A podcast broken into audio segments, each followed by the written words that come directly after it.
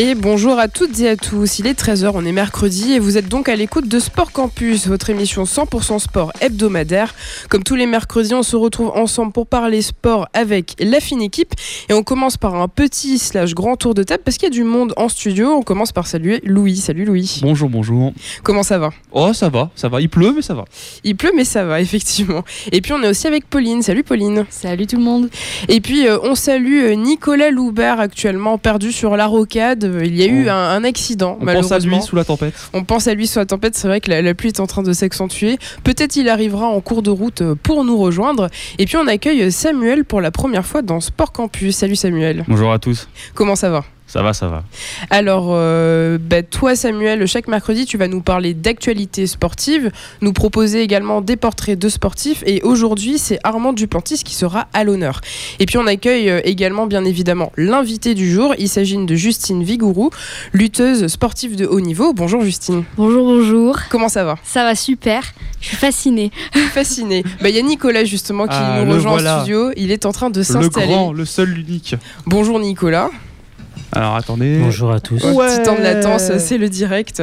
Bon, l'équipe, euh, la fine équipe est au complet, donc c'est super, on va pouvoir euh, commencer. donc vous l'avez deviné, aujourd'hui on va parler lutte, découvrir ce sport euh, avec toi, Justine, et puis euh, et parler également de ton parcours de sportive. Mais avant de parler lutte, on va parler perche, perchiste avec Samuel. C'est à toi. C'est parti. L'humain est incapable de voler. Pourtant, aujourd'hui, je vais vous conter l'histoire d'Armand Duplantis, l'homme volant. Alors, qui est Armand Duplantis? C'est un jeune perchiste américano-suédois qui, à seulement 23 ans, domine sans débat le monde de la perche. Depuis son plus jeune âge, il est surnommé Mondo, en référence au fabricant italien de pistes d'athlétisme. Duplantis est le seul à perche avant tout une histoire de famille.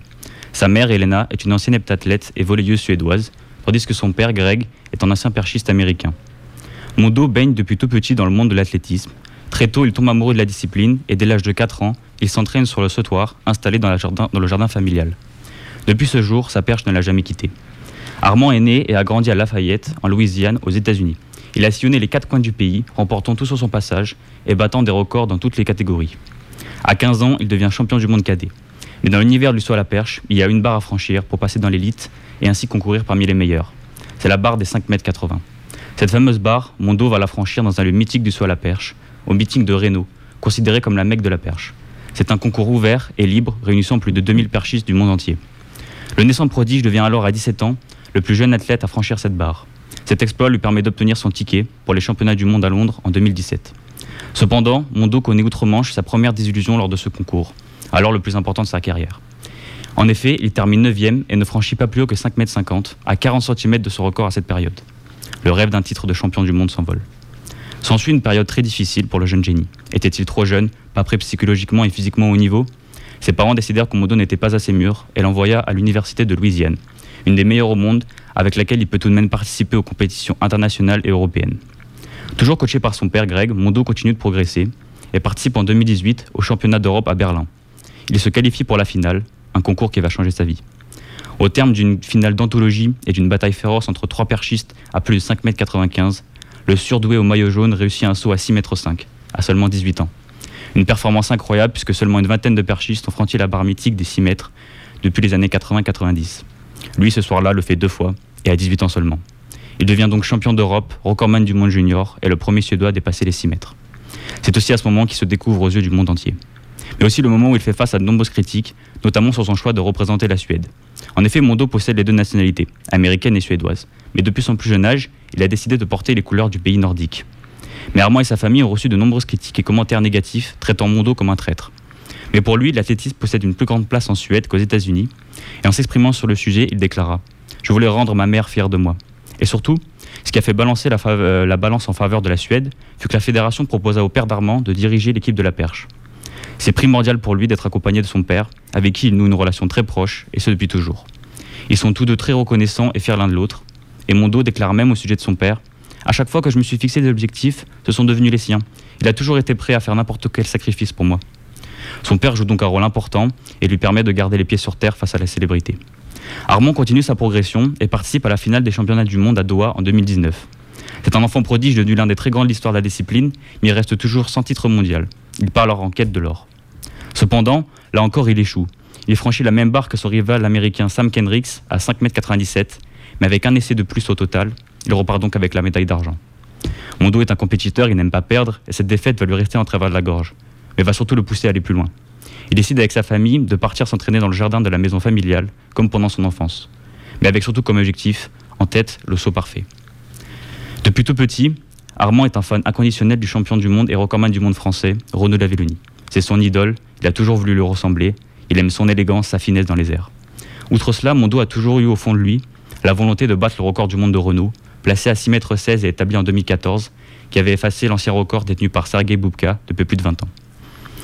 Alors, le 8 février 2020, lors d'un meeting à Torun en Pologne, Mondo, l'enfant surdoué, devient l'empereur des élévations et rentre dans l'histoire.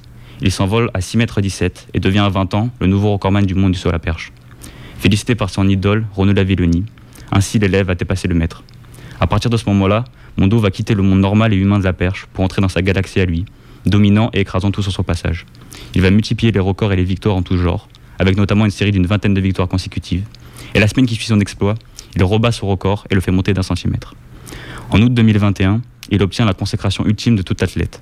En effet, à Tokyo, il passe au-dessus de la concurrence et seul au monde devient champion olympique à 21 ans. Il rentre ainsi un peu plus dans la légende. Son année 2022 est marquée par trois nouveaux records du monde et un titre de champion. Cet été, en 2023, il est une nouvelle fois sacré champion du monde à Budapest et il y a deux mois seulement, en septembre, lors d'un meeting à Eugene, il établit un nouveau record du monde, s'élevant à 6,23 m, son septième record du monde en trois ans. Mondo domine sans débat le monde de la perche. Voltigeur, ne fait clairement pas le même sport que les autres perchistes. L'un de ses rivales, l'américain Sam Kendricks, déclara Il faut bien comprendre que Mondo évolue sur une autre planète que les autres. Il écrit son histoire, ce sera la sienne, pas la nôtre. Il est incomparable. Il n'existe pas de manuel dans le sport pour faire la différence. Pourtant, lui, Mondo, il fait la différence. Lorsque l'on analyse sa technique, on remarque qu'en plus d'avoir une exécution quasi parfaite à chaque saut, son vrai point fort, c'est sa vitesse démesurée, perche en main. Il réalise le 100 mètres en seulement 10 secondes 5, ce qui lui permet, malgré son gabarit plutôt moyen pour un perchiste, 1m80 pour 80 kg, de plier d'énormes barres et de s'envoler à des hauteurs dingues. Est-il en passe de devenir le plus grand athlète de l'histoire? Jusqu'où peut-il aller? Lui qui a bouleversé en l'espace de 4 ans le monde de la perche, lui qui bananise la haute performance et qui survole de très haut n'importe quelle concurrence? Une chose est sûre, sauf blessure, il devrait remporter haut la main son deuxième titre olympique l'été prochain. Mais l'interrogation est ailleurs. Jusqu'où l'enfant prodige devenu virtuose du firmament va-t-il s'élever au cœur de la ville lumière? Campus Bordeaux. Point 1, 88.1.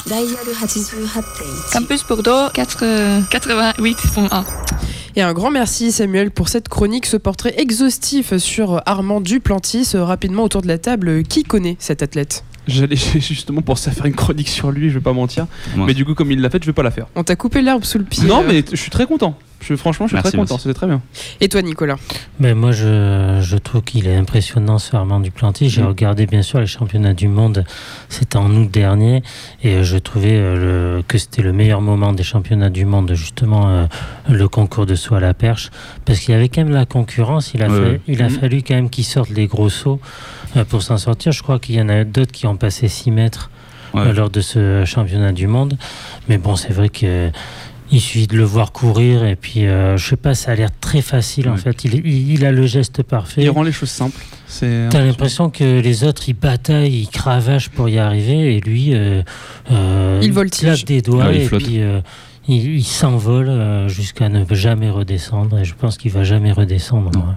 C'est vraiment ce genre de mec, euh, quand tu les vois, tu sens qu'il y a vraiment personne pour le- le- euh, pour, pour l'atteindre. Alors on, dirait, on disait euh, ça pareil pour Renault, hein, parce que Renault Ouais. quand il faisait euh, 6 mètres 16, même lui aussi il avait battu plusieurs records du Ah monde. ouais.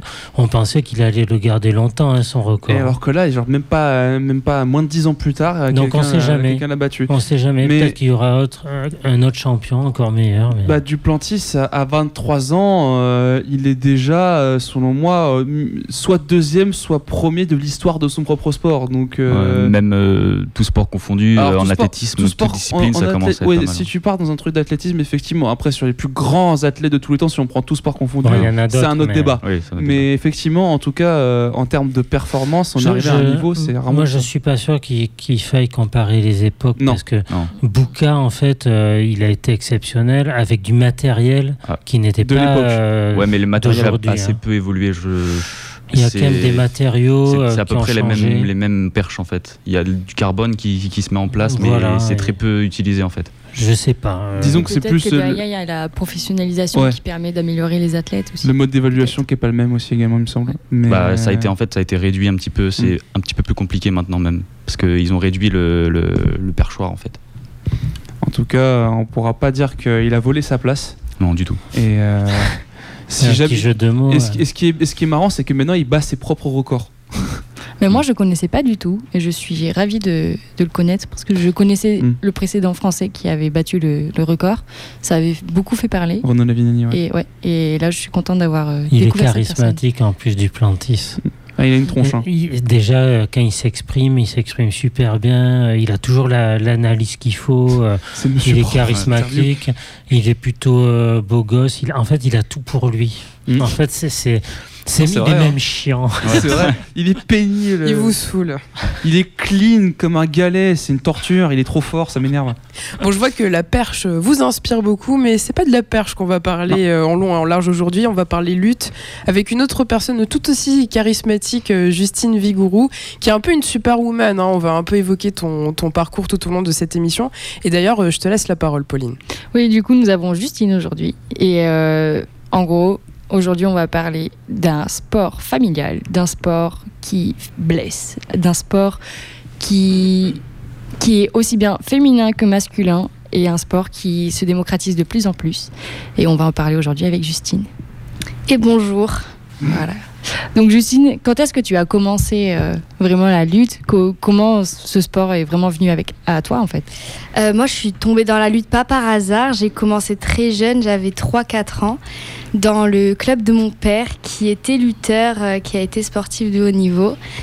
Et je suis vraiment née dans la lutte parce que ma mère est aussi arbitre international, mon frère en a fait, donc euh, c'est vraiment familial pour moi. Donc ça a été assez facile pour toi de te plonger dans, dans ce sport-là. Oui, j'ai pas eu vraiment le choix. On m'a mis à un sport comme ça et j'ai tout de suite accroché, donc j'ai continué.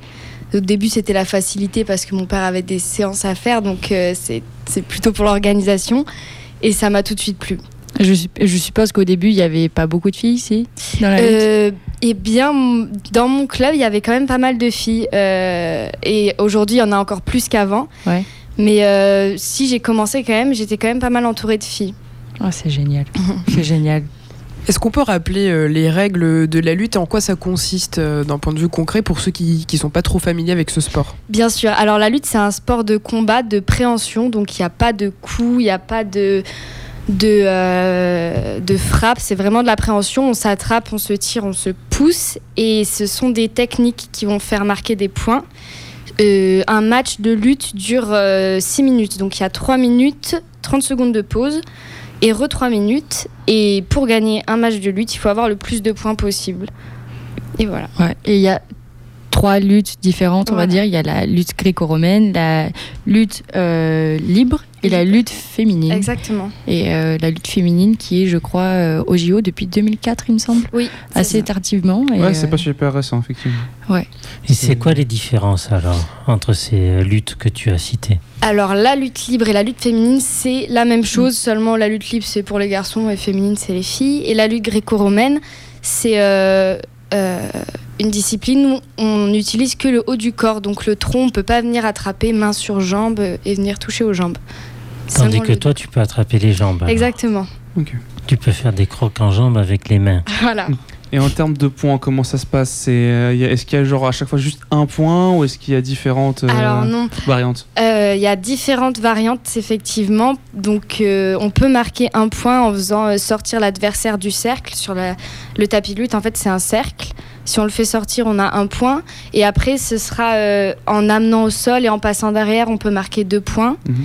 Euh, des techniques où ça part tout de suite de debout et on vient mettre les deux omoplates de l'adversaire au sol, ce sera 4 points. Mhm.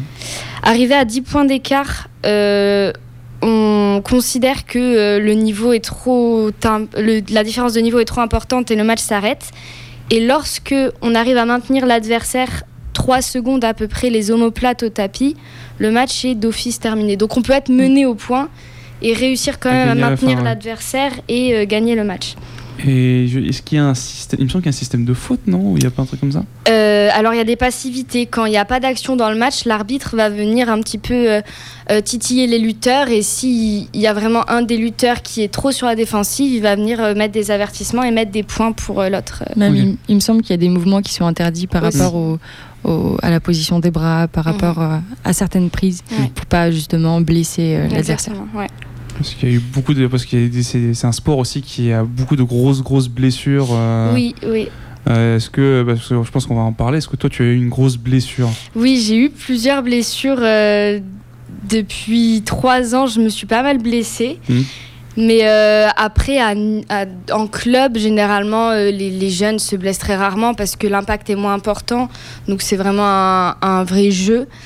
Et c'est vrai que quand on monte de niveau, euh, il faut euh, une vraie préparation physique pour limiter ce, ce genre de blessure. Ouais. C'est pour ça que dernièrement, tu es, bien suivi à l'INSEP. non? Oui, ouais, exactement. Ça permet ouais. d'éviter les, les blessures. Exactement, ouais, il y a beaucoup de kinés, beaucoup de préparation physique pour euh, limiter la casse. Et justement, est-ce que tu peux nous en dire un peu plus sur euh, ton quotidien de sportive? Ça consiste en quoi? Une semaine type?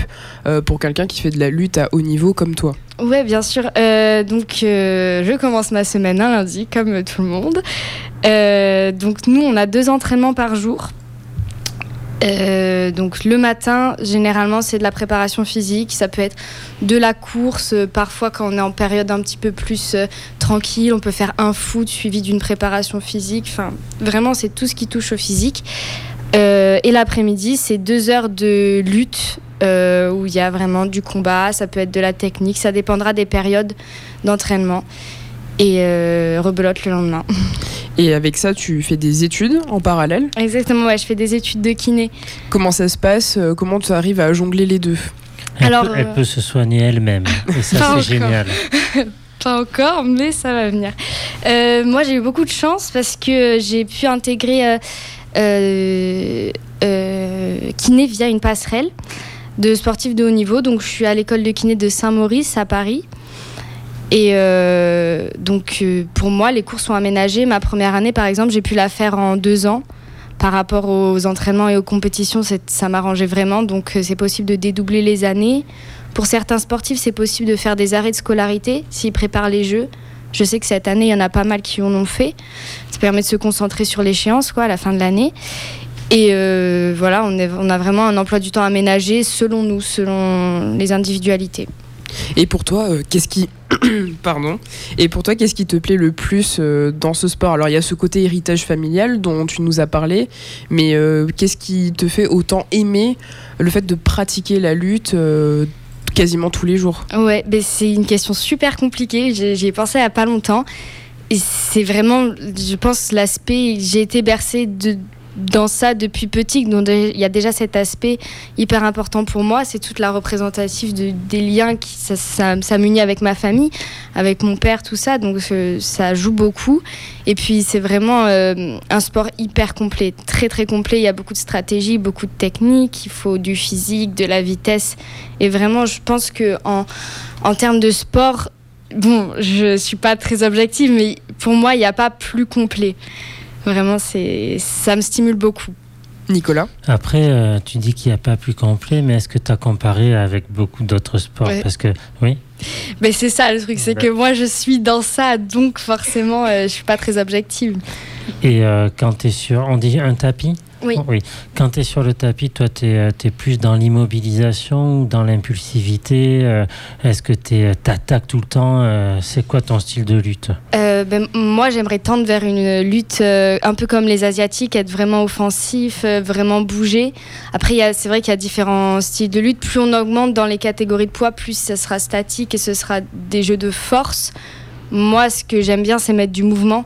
Vraiment, et euh, c'est ça qui me plaît. J'aime bien regarder aussi les matchs où euh, Donc tu es très mobile, tu es tout le temps... euh, j'essaie. Ok.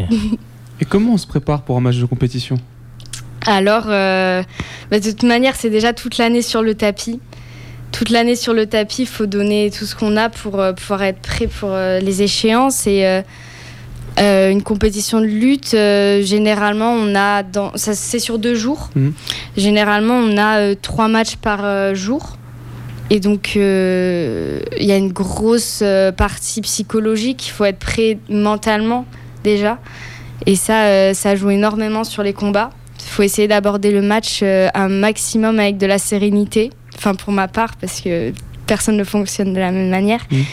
Et euh, après, oui, voilà, ça se joue tous les jours à l'entraînement sur euh, l'aspect physique.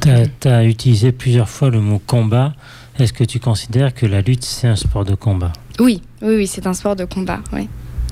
La semaine dernière, on a reçu euh, Elsa Laon Laborde, qui est escrimeuse et qui, elle aussi, a eu un parcours de sportif de haut niveau avec euh, cet aspect sport-études tout au long de sa vie. Et qui a été blessée aussi. Et qui a hein. été blessée aussi. blessures, ouais. Et, euh, et justement, ce côté sport-études, on entend souvent beaucoup parler de la notion de sacrifice.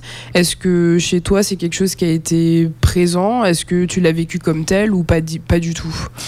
Alors, euh, c'est vrai que on entend souvent quand on parle avec des sportifs de sacrifice et c'est très très ancré. Et euh, mais j'ai beaucoup pensé comme ça, mais maintenant j'essaie de d'un peu modifier ce mindset parce que sacrifice, ça, c'est un peu péjoratif. Et j'essaie plutôt maintenant de me dire c'est un choix. Personne me force, faut que ce soit un choix. Sacrifice, ça, je trouve ça très négatif. Et C'est comme si tu passais à côté de quelque chose, en voilà, fait. c'est ça. Et donc, même si parfois on a l'impression que c'est le cas, et il y a des périodes où on a vraiment l'impression que c'est un sacrifice, j'essaie souvent de me dire non, c'est pas un sacrifice, c'est un choix. Vraiment un choix. Parce que tu prends du, du plaisir à lutter. Voilà, même, ça. même quand tu es blessé, tu, tu trouves d'autres solutions pour. euh, Ou J'essaie pour apprécier de. encore plus, ouais. voilà, j'essaie de. Même quand c'est des périodes difficiles, j'essaie toujours de modifier la chose et de me dire c'est moi qui ai choisi et ça doit rester du plaisir. Quelles sont les qualités athlétiques euh, qu'il faut avoir quand on fait de la lutte? Euh, déjà, il faut beaucoup de physique. Quand on voit les lutteurs, les images des lutteurs, les hommes, les femmes, ils sont très, très, très physiques, vraiment. Euh, parce que ben, déjà, pour, parce que l'impact en lutte, il est, il est vraiment fort. Donc, pour être performant, il faut être physique et pour éviter les blessures aussi. Après, il y a un aspect technique qui est très, très important aussi. Euh, c'est vraiment un sport très, très technique. On n'a pas l'impression comme ça, mais euh, il y a des placements super importants. Savoir se servir de la force de l'adversaire Voilà. pour essayer de gagner des points aussi. Mm. ouais. Voilà, exactement. C'est vraiment ce jeu de créer le vide, de pouvoir se déplacer correctement. Il faut être rapide pour essayer de surprendre. Et après, euh, c'est dans la tête. Il faut être stratège aussi. Stratège, ouais. Mm.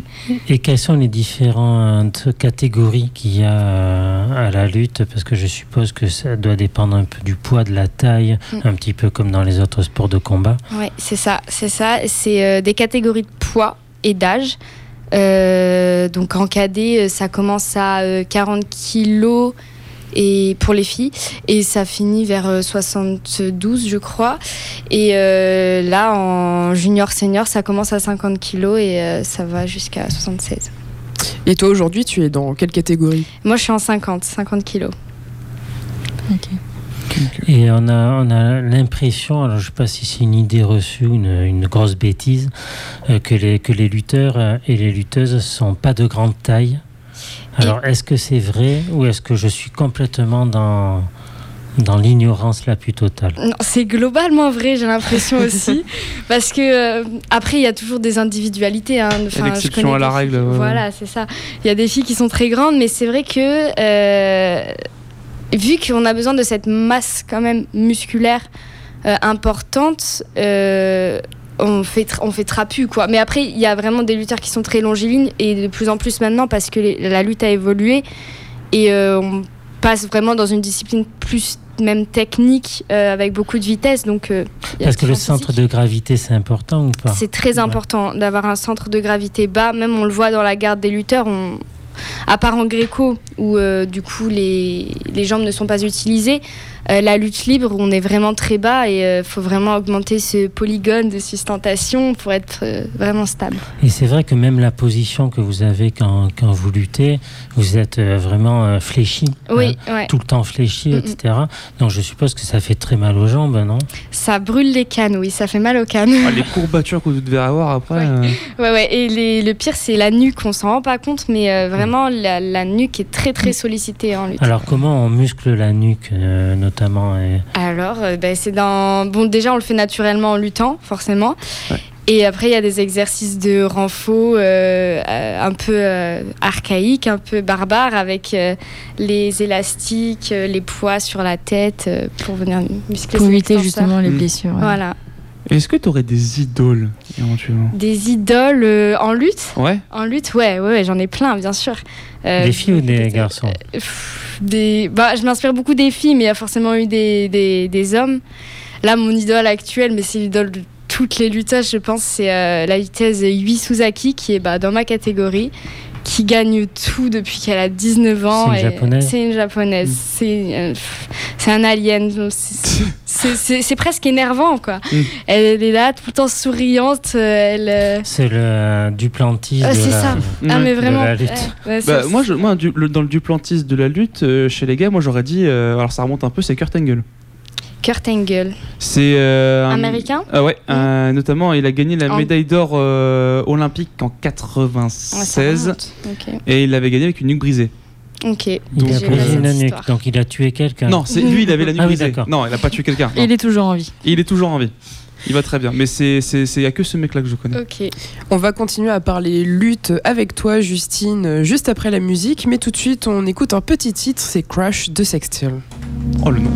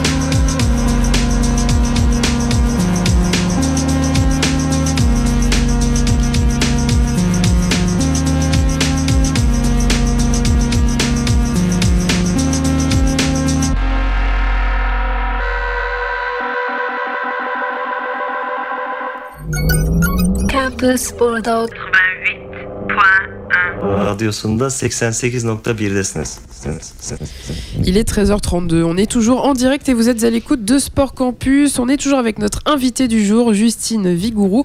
On parlait de lutte et Justine, d'ailleurs, tu nous expliquais que la lutte est un sport euh, très stratégique. Et justement, euh, par rapport aux compétitions, quand tu te prépares à un match, est-ce que ça t'arrive euh, d'étudier un peu les anciens matchs des adversaires que tu vas affronter? Alors euh, oui, mais généralement c'est les entraîneurs qui euh, font ce travail, ce travail vidéo et euh, qui viennent euh, apporter des précisions sur euh, les, la lutte de l'adversaire, euh, ses techniques qu'elle fait, comment elle score. Ce qui est fou quand même à l'INSEP, c'est que maintenant euh, on travaille avec euh, des analystes vidéo qui vont venir euh, sur nos matchs et sur les matchs de nos, de nos adversaires faire des statistiques sur euh, les, les positions où on a gagné des points, les positions où on était euh, euh, pas à l'aise et euh, ça c'est pas mal pour euh, les statistiques. Et ça te permet de progresser du coup Mm. comme ça. Exactement. D'ailleurs, en compétition, comment ça se passe? Euh, Vous passez des tours ou ça se fait au nombre de victoires, au nombre de points Euh, oui, c'est ça. C'est on passe des tours, on commence euh, euh, par les qualifications et plus on gagne de matchs, Mm. plus on avance. Si on perd, euh, pour être repêché, il faut que l'adversaire contre qui on a perdu aille jusqu'en finale. D'accord, Donc, euh. Et d'ailleurs, tu as commencé les compétitions assez tôt quand même. J'ai commencé très tôt parce qu'en Nouvelle-Aquitaine, euh, les clubs font beaucoup de rencontres. Donc Mhm. euh, c'est, enfin vraiment, on peut voir des enfants de 4-5 ans sur les tapis qui s'éclatent. euh, euh, et donc ouais, j'ai dû commencer les compétitions à 5 ans à peu près. Et toi, les vraies compétitions sérieuses, ça a commencé à l'âge de quel âge? Et les À vraies âge, compétitions sérieuses, À l'âge de quel euh, âge? c'était à peu près au, au collège, je dirais ouais, 6e, 5e. Parce que mes premiers championnats de France, euh, je les ai faits euh, en 5e en étant surclassée et c'est là où ça a vraiment commencé. Ouais, T'étais surclassé en plus, tu défonçais déjà tout le monde. euh. Et ouais, mais ce qui. Est-ce que c'est pas dans les gènes ça? Je sais pas. Faudrait voir, moyen, faudrait hein. faire des études. Nicolas, tu voulais bien réagir. Je pense que tu étais bien accompagné dans ton Mm. univers familial Ouais. aussi. Euh, Ouais. Moi, j'avais une question. Est-ce qu'il y a beaucoup de gens, de jeunes, qui, euh, qui disent euh, à leurs parents ben, Moi, je veux faire euh, lutteuse ou lutteur, et je veux faire ce sport-là, sans avoir justement cet environnement familial Est-ce qu'il y a beaucoup de, de jeunes qui y vont sans être euh, De leur connaisseurs gré. Ouais. Euh, ben oui, parce que généralement, euh, les, les personnes que je côtoie au quotidien, les lutteurs qui sont en équipe de France avec moi, ont commencé la lutte euh, par le biais de l'école. Donc il y avait des intervenants qui venaient dans les écoles faire tester les enfants. Et euh, ils, me disaient qu'ils avaient accroché tout de suite et après ils, basculaient dans les clubs. Quoi. Et il y a pas mal, ouais, de. Je pense que je suis la seule euh, fille en tout cas non, on doit être 2-3, mais vraiment sur un collectif de 20, à avoir euh, vraiment cet environnement familial dès le début. Et laquelle des luttes est la plus populaire entre la lutte gréco-romaine et la lutte libre ou féminine? Alors, euh, mondialement, euh, c'est pas. C'est dur à dire. C'est kiff-kiff. C'est kiff-kiff, ouais. D'accord. Ouais. Et aux Jeux Olympiques, il y a les deux Aux Jeux Olympiques, il y a les, ouais, il y a les trois. Il y a ouais, la libre, Enfin, la les gréco et la Moi, je considère Oui, que oui. libre et féminine, Oui, c'est ça, c'est pareil. C'est la même Ouais, ouais. chose. Oui, il y a les deux. En gros, il y a deux catégories euh, pour chaque compétition, et donc du coup, ça fait deux trucs euh, en fonction des poids et tout machin. Alors, ça fait, euh, les, j'ai pas précisé, mais les filles ne peuvent pas faire de gréco. Il y a pas, ça n'existe pas la gréco-romaine chez les filles. c'est seulement pas juste euh, Ouais. le. Ok. C'est uniquement masculin. Après, il y a des pays où ça se développe. Aux États-Unis, les filles font Mhm. des compétitions gréco, tout ça, mais. Et tu penses qu'on peut arriver sur une évolution, une évolution pardon, où, où les filles peuvent faire je aussi de la gréco que- euh, oui, oui, oui, oui, on tend à ça. Et puis la gréco, elle, est- elle est très complémentaire pour la libre. mhm.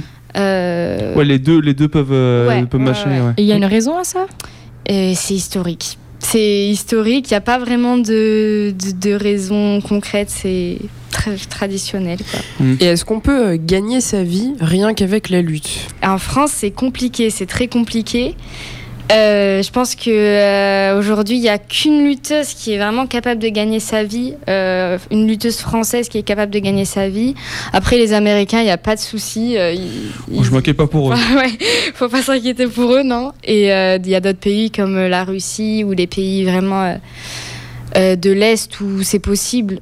Mais en France, hmm, compliqué. Est-ce que tu penses que ça vient peut-être d'un manque de popularité du sport, un manque de considération Bien aussi sûr, bien sûr, on est, on est vraiment un sport amateur. hein. C'est pas comme euh, Euh, D'autres sports comme le football, même en athlète, c'est encore compliqué aujourd'hui de gagner sa vie. Il y a que quelques athlètes euh, qui performent euh, bien, qui peuvent gagner leur vie. Donc, euh, Duplantis. voilà, par Ouais, exemple. on, on en parlait tout à l'heure. ouais. par exemple. Et non, oui, c'est dû à ce manque de médiatisation, ce manque de, de moyens. On- en, en France, on est quand même une petite fédération. Mm. Donc euh, ça va avec euh, la taille. Mais on a eu des médailles quand même en lutte. hein. On a eu des médailles, hein. on a eu des médailles, on en On a n'est pas encore. ridicule. Et de hein. plus en plus, même. hein. On en a De, encore, de plus oui, en bien plus. sûr, bien sûr. Là, euh, il y a eu les championnats du monde début d'année. On est revenu quand même avec un titre de champion du monde et une troisième place. Avec C'est Kumba très la Rock. À ouais. Ouais, c'est. Pas rien, c'est pas rien. Bah non, Mm. Non. au contraire. Mais qu'est-ce qui fait, selon toi, que la lutte n'est pas autant médiatisée que certains sports? Que le judo, par exemple. Ouais, est-ce que c'est parce que ça attire pas? Est-ce que c'est quoi les raisons en fait? Alors Selon la toi, hein. raison, euh, et la raison, c'est que on a été très vite confondu avec le catch.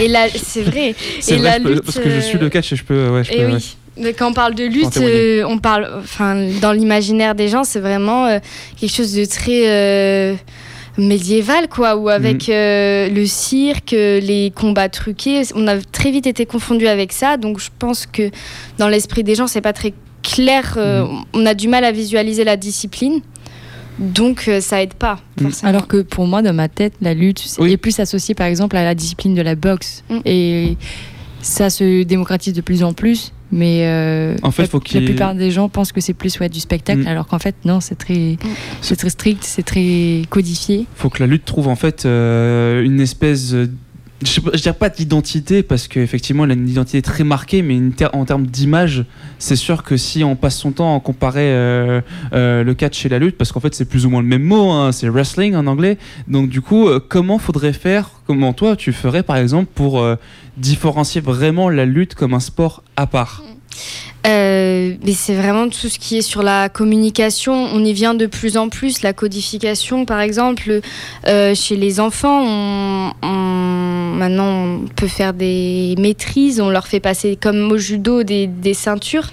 Des, couleurs, donc ça c'est pour codifier, c'est pas mal. Dès le plus jeune âge, euh, pour permettre aux parents de comprendre que c'est euh, pas de la bagarre, mais il y a des réels enjeux, des, ré- des, des réelles techniques. il y a un vrai aspect psychologique aussi hein, Exactement. Et après, euh, sur un niveau médiatique, euh, bah là, c'est plus, c'est plus dans mes mains. Je... Ouais, bah euh, c'est sûr qu'il faudrait, euh, par exemple, en termes de compétition, déjà en parler plus, parce Ouais. que je pense que les réseaux sociaux peuvent vraiment être un atout Mm. super important à ça.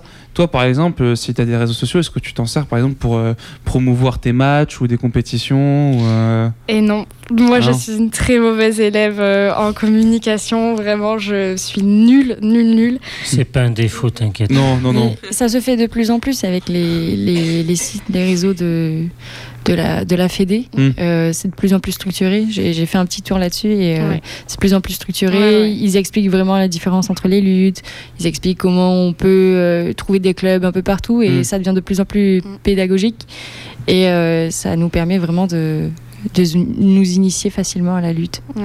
Et est-ce qu'il y a, des, il y a des, des gens, enfin des, des sportifs qui veulent faire du MMA et qui passent par la lutte pour y arriver? Ouais, ça, c'est par contre, c'est c'est vrai que depuis l'émergence du MMA, on a pas mal de, de combattants qui viennent dans les clubs et qui, qui veulent être complets, quoi, parce que le- vraiment, dans le MMA, la discipline qui prône, c'est la lutte. Pour être Mm. un bon combattant, il faut vraiment être un bon lutteur. On a plein d'exemples.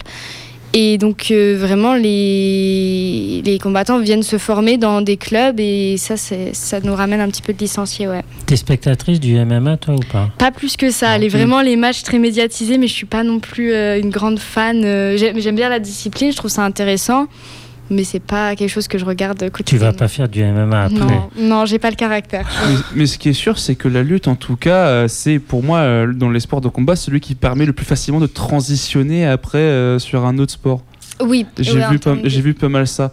Euh, pour toi, euh, pourquoi les, les, les, les- gens qui pratiquent de la lutte voudraient transitionner? Est-ce que c'est parce que la lutte leur plaît plus ou est-ce que juste euh, c'est juste une passerelle en fait? C'est une bonne question. Je pense que ça dépend des caractères et de ce que l'athlète cherche à trouver. Parce que c'est vraiment. La lutte, il faut vraiment le différencier du MMA. Le Mm. MMA, il y a vraiment. Il y a de la frappe, il y a vraiment des ce coups, truc ouais. de combat. Euh, combat, euh, enfin, c'est, il y a vraiment un impact puissant, quoi. Donc c'est vraiment différent. Et les enjeux sont pas les mêmes. Donc euh, je pense que ça dépend de l'athlète et de ce qu'il cherche. Euh.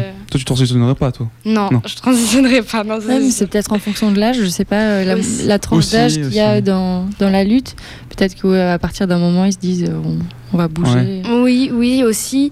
Mais euh, je pense qu'il n'y a pas tant de lutteurs que ça qui partent dans le MMA. Je pense que les Non. lutteurs euh, qui font de la lutte depuis plusieurs années restent globalement dans la lutte. C'est plutôt le- les, combattants de MMA qui viennent vers la lutte euh, après. Ça a plus dans ce sens. Enfin, un ressenti que j'ai.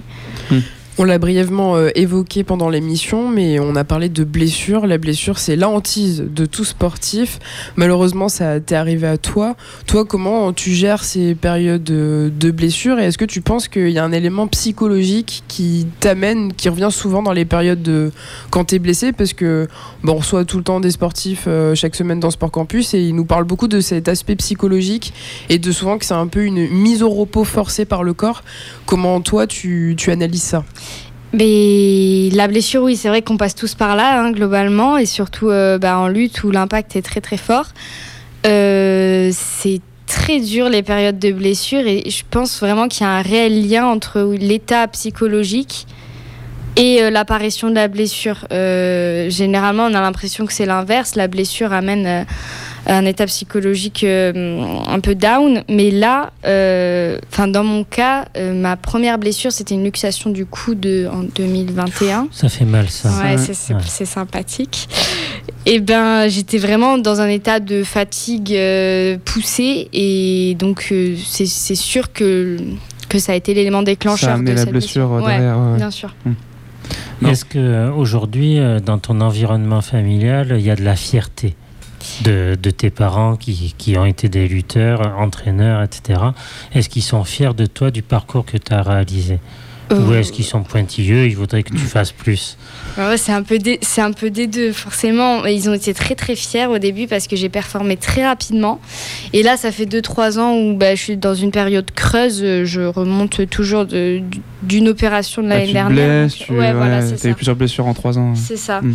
Donc euh, forcément, il y a eu moins de titres, euh, mais bien sûr, ils sont toujours derrière moi, ils sont fiers et euh, ils savent que ça fait partie des, des- des carrières sportives. Après, il y a des aliens comme Duplantis qui réussissent tout, mais euh, je connais très peu de sportifs qui ne sont pas passés par là. Donc euh, Mais est-ce qu'on t'a prêté un avenir Est-ce que tes parents ont osé te prêter un avenir olympique éventuel? Bien sûr, Ah ouais? ah bah oui, la, la lutte c'est olympique, c'est pour faire les jeux.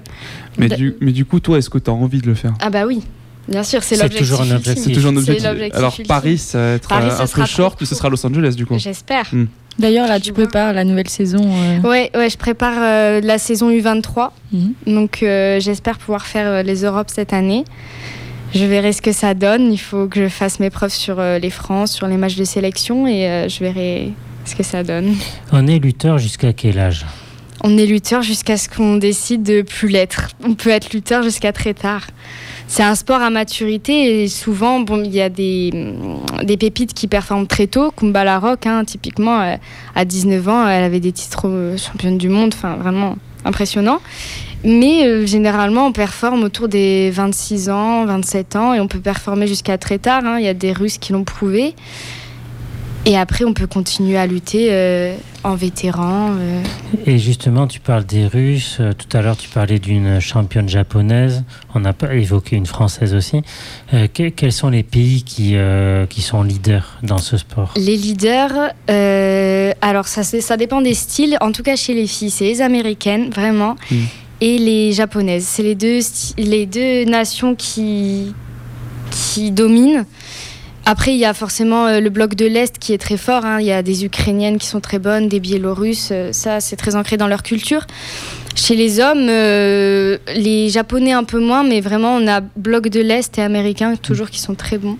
Et, et du coup, là, il y a, il y a- il y a un truc, il y a un truc grec-romain. Il n'y a pas de, de grec dans l'équation euh, qui sont vraiment bons. euh. On pourrait faire la blague facilement, Il y a mais. des euh, Romains, il y a des non. Romains, Non, quelques-uns. Non, mais euh, pas- pas- la Grèce, c'est pas un pays. euh, Euh, ben non, c'est pas un grand pays de lutte. On a, euh, chez les filles, on en a une qui est très bonne, mais après, euh, C'est pas plus que Donc ça. c'est juste pour le nom du. C'est euh, l'appellation, ouais. C'est eux qui l'ont inventé, peut-être Je crois ça que Bah oui, oui, mais pour le coup, je pensais que ce serait un truc qui serait vraiment resté euh, de génération en génération, mais visiblement pas. même pas.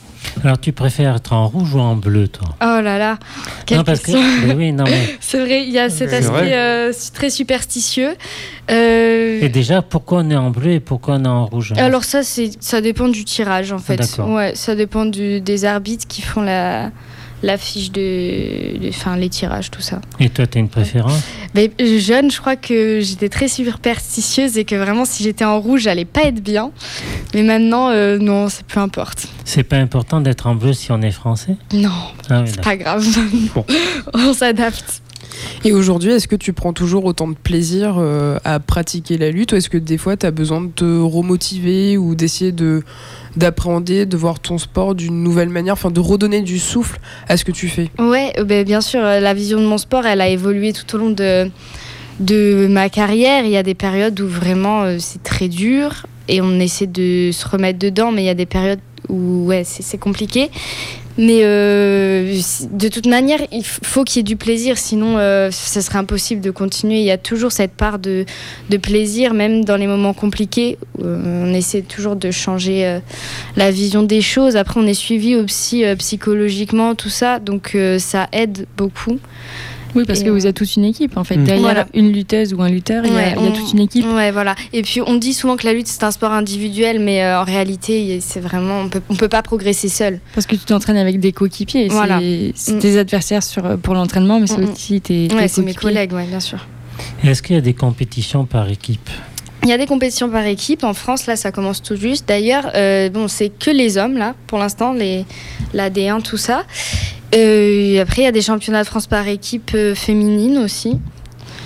Et euh, par contre, à l'international, ça se fait pas. Pas comme au judo où sur des jeux, ils peuvent Mhm. avoir une compétition par équipe. Non, en lutte, ça se fait pas trop. Donc toi, tu es à l'INSEP aujourd'hui.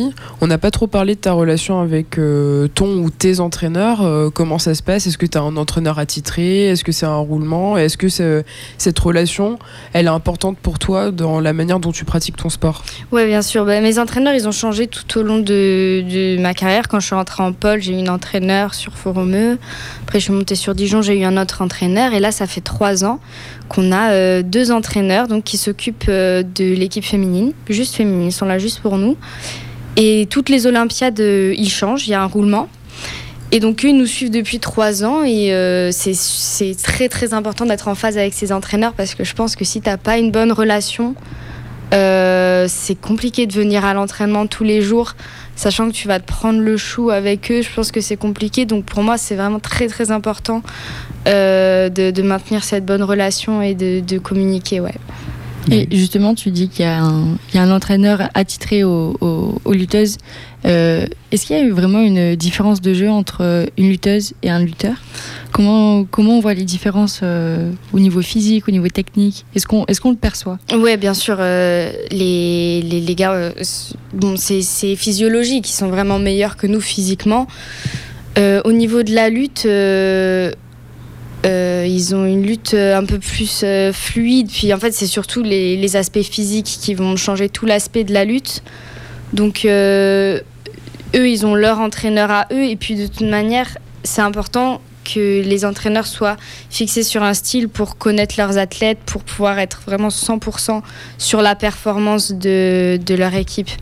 On ne pourrait pas avoir les mêmes entraîneurs que les livres, ça ferait un trop gros effectif. Et je pense qu'on en pâtirait au final. Et donc, on- est-ce qu'on peut dire qu'il y a plus de rapidité, par exemple, euh, chez, chez les femmes pour compenser ou- Euh, ouais, je, je pense que les, les, les hommes sont plus explosifs et après, euh, c'est. Ça dépend pareil des styles de lutte. hein. Il y, a des- il y a des garçons qui vont être très, très au physique, il y en a d'autres qui vont euh, être des chats qui vont bouger partout et pareil chez les filles. C'est du cas par cas en fait. C'est du cas par cas, c'est Mm. vraiment du cas par cas, ouais. Ok.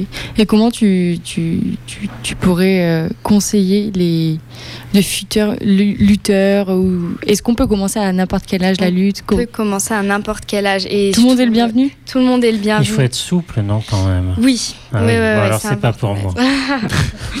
c'est important d'être souple ouais, parce qu'on se retrouve dans des positions parfois très ambiguës. Mais euh, oui, on peut commencer à n'importe quel âge et euh, Oui, d'ailleurs, ces, ces positions ambiguës dont tu parles, Ouais. c'est vrai que quand on regarde de la lutte, euh, c'est un peu bizarre des fois. Ouais, on s'enroule un peu. on ouais. s'enroule, on s'attrape de partout. Oui. entre eux. et, euh, et donc ça peut... euh, Peut-être que certains publics n'est peut-être pas à l'aise. Ouais, mais faut, faut voir ça comme une chorégraphie. Un peu Ouais. pour moi, c'est un peu une chorégraphie. Vraiment, c'est très rythmé. Euh, faut qu'on attaque au bon moment, sur des bons temps, et euh, c'est comme une danse. hein. quand on regarde euh, euh, des danseurs, euh, parfois ils se font voler, ils s'attrapent, machin. C'est vraiment de l'appréhension. Et je peux comprendre que certains, euh, surtout en étant adulte, bon, quand on est enfant, on a une perception du corps. Enfin, On s'en fiche, quoi. Voilà, on s'en Ouais. fiche. Je peux comprendre que pour les adultes, euh, certains adultes qui commencent, ça peut être déroutant. Mais quand on s'intéresse à la discipline pure, euh, on fait très vite abstraction de ça. Quoi. Les corps sont plus euh, des corps, c'est vraiment un outil de travail. C'est vraiment. Est-ce qu'on va mettre un petit peu d'huile sur son corps pour éviter d'être attrapé par... Non. euh, non, ça c'est interdit. interdit. Mais c'est de la ouais. Mais il y a une lutte euh, traditionnelle turque où ils s'enduisent le corps d'huile Oui, et oui. ils font sur l'herbe. Et... euh, Ouais, ça doit ça- pas être facile de ah non, ça doit saisir. être euh, horrible. Ouais. Et d'ailleurs, c'est quoi la tenue en lutte? Est-ce La que tu peux tenue. nous la décrire? Oui, bien sûr. La tenue, c'est des chaussures euh, qu'on met seulement euh, sur les tapis. Et euh, un maillot euh, de lutte, donc ça ressemble un peu, euh, comment décrire ça, Euh, un, juste, un juste au corps de gymnaste, mais avec des, un, un bas en short. Quoi. Une sorte de combinaison. Voilà, une euh, sorte de combinaison. Ouais. Une combi short. Voilà. Et quand on pense à la lutte, souvent on pense vraiment au maillot des lutteurs des années euh, 80 euh, Mm. avec les tétons qui dépassent. Ouais. Ça se fait plus maintenant. Ça se fait plus. Qui euh, cachait pas grand chose. Qui cachait pas grand chose, non. Et non. malheureusement, c'est encore ancré dans les. C'est très les ancré. ancré dans les mémoires, ouais, ouais. Ouais. Et donc tout le monde pense que euh, la lutte, euh, c'est euh, Ouais, ouais, des, des justes au corps un peu Ouais. bizarres, Ouais, des, non, non. des gens qui se roulent au- les uns autour des, Des autres. gens un peu chelous. Ouais, alors, des gens bizarres, ouais. alors que pas du tout. Non, bah non. Mais d'ailleurs, par rapport à ça, est-ce que du coup, toi, est-ce qu'on on vous donne des tenues ou euh, comment ça se passe à ce niveau-là? Euh, ouais, euh, euh, alors quand on est petit, on a des, on lutte pas en maillot de lutte, on lutte en tenue de maîtrise avec le grade, donc c'est comme les ceintures au judo sur les épaules, la Mm. couleur. Et après, euh, quand on devient euh, cadet, on, on a des maillots, ouais, donc euh, c'est le maillot rouge et le maillot bleu. D'accord, Et en compétition, selon notre couleur, on le met et on y va. ça marche. Et euh, à terme, euh, sur euh, l'année à venir, euh, c'est quoi ton, ton prochain objectif concrètement? Alors là, mon prochain objectif, ça va être les, les Europes U23. Déjà, me qualifier pour les Europes U23, ce serait bien, et faire euh, une médaille. C'est vraiment euh, l'objectif de cette année. C'est quand? C'est euh, l'année prochaine, euh, j'ai pas les dates exactes, ça doit être au mois d'avril, je pense. Et comment tu vas faire du coup pour, euh, pour euh, y parvenir? Eh ben alors, euh, ça va se jouer tous les jours à l'entraînement, et euh, je pense qu'il y aura des matchs de sélection. Et il va falloir que je gagne ces matchs de sélection, et voilà. Sélection française. Sélection Oui, c'est française. oui, c'est national. Oui, oui, ouais. c'est national. Et euh, une dernière question, est-ce que tu as des conseils euh, pour des personnes peut-être qui veulent s'essayer à la lutte, mais qui osent pas parce que peut-être elles trouvent ça violent, elles ont peur de, se faire mal, euh, voilà les clichés. Et est-ce que tu as des conseils pour euh, des, des étudiants qui sont aussi en sport-études? Mhm.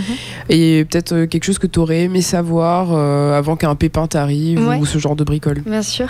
Alors pour les personnes qui veulent s'essayer à la lutte, c'est vraiment euh, n'ayez pas peur, rentrez dans les gymnases. On est vraiment sympa. On a une discipline où on se prend pas la tête. Vraiment, euh, c'est super sympa. Puis il y a tout ce milieu associatif. euh, on fait une séance. Après, euh, on va boire un verre. Enfin, c'est vraiment sympa. On Pour fait les- pas l'inverse. Non, on fait pas l'inverse. Compliqué sinon. Et donc oui, il faut vraiment rentrer dans les gymnases, faut pas avoir peur. On, on, on communique bien. Il y a des entraîneurs qui sont formés, euh, qui ont vraiment des compétences euh, pour pouvoir entraîner. Et euh, pour euh, des jeunes qui sont en sport-études euh, et qui, qui débutent leur, euh, leur carrière, je dirais que c'est pas toujours tout blanc, ce sera pas toujours facile et euh, ils doivent s'y attendre, s'y préparer et euh, s'entourer des bonnes personnes. C'est hyper important, je pense, dans une carrière, s'entourer des bonnes personnes, faire le tri.